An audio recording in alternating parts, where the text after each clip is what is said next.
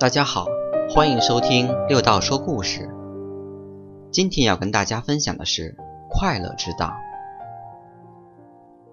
某日，禅师正在院子里除草，迎面走过来三位信徒，向他施礼，说道：“人们都说佛教能够解除人生的痛苦，但我们多年信佛，却并不觉得快乐。”这是怎么回事呢？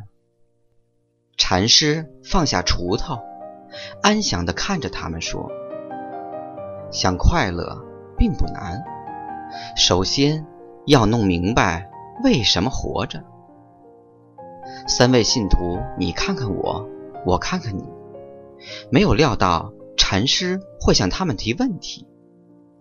过了片刻，甲说：“人总不能死吧？”死亡太可怕了，所以人要活着。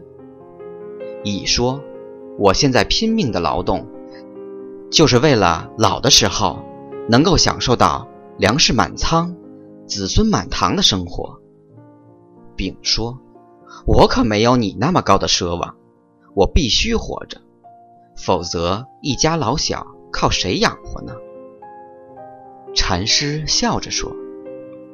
怪不得你们得不到快乐，你们想到的只是死亡、年老、被迫劳动，不是理想、信念和责任。没有理想、信念和责任的生活，当然是很疲劳、很累的。信徒们不以为然地说：“理想、信任和责任。”说说倒是很容易，但总不能当饭吃吧？禅师说：“那你们说，有了什么才能够快乐呢？”甲说：“有了名誉，就有了一切，就能够快乐。”乙说：“有了爱情，才有快乐。”丙说：“有了金钱，就能快乐。”禅师说。那我提个问题：为什么有的人有了名誉却很烦恼，有了爱情却很痛苦，有了金钱却很忧虑呢？信徒们无言以对。禅师又说：“理想、信念和责任，并不是空洞的，而是体现在人们每时每刻的生活中。”必须改变生活的观念、态度，生活本身才能有所变化。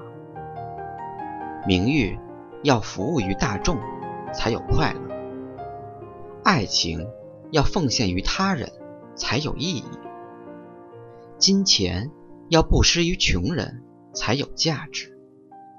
这种生活才是真正快乐的生活。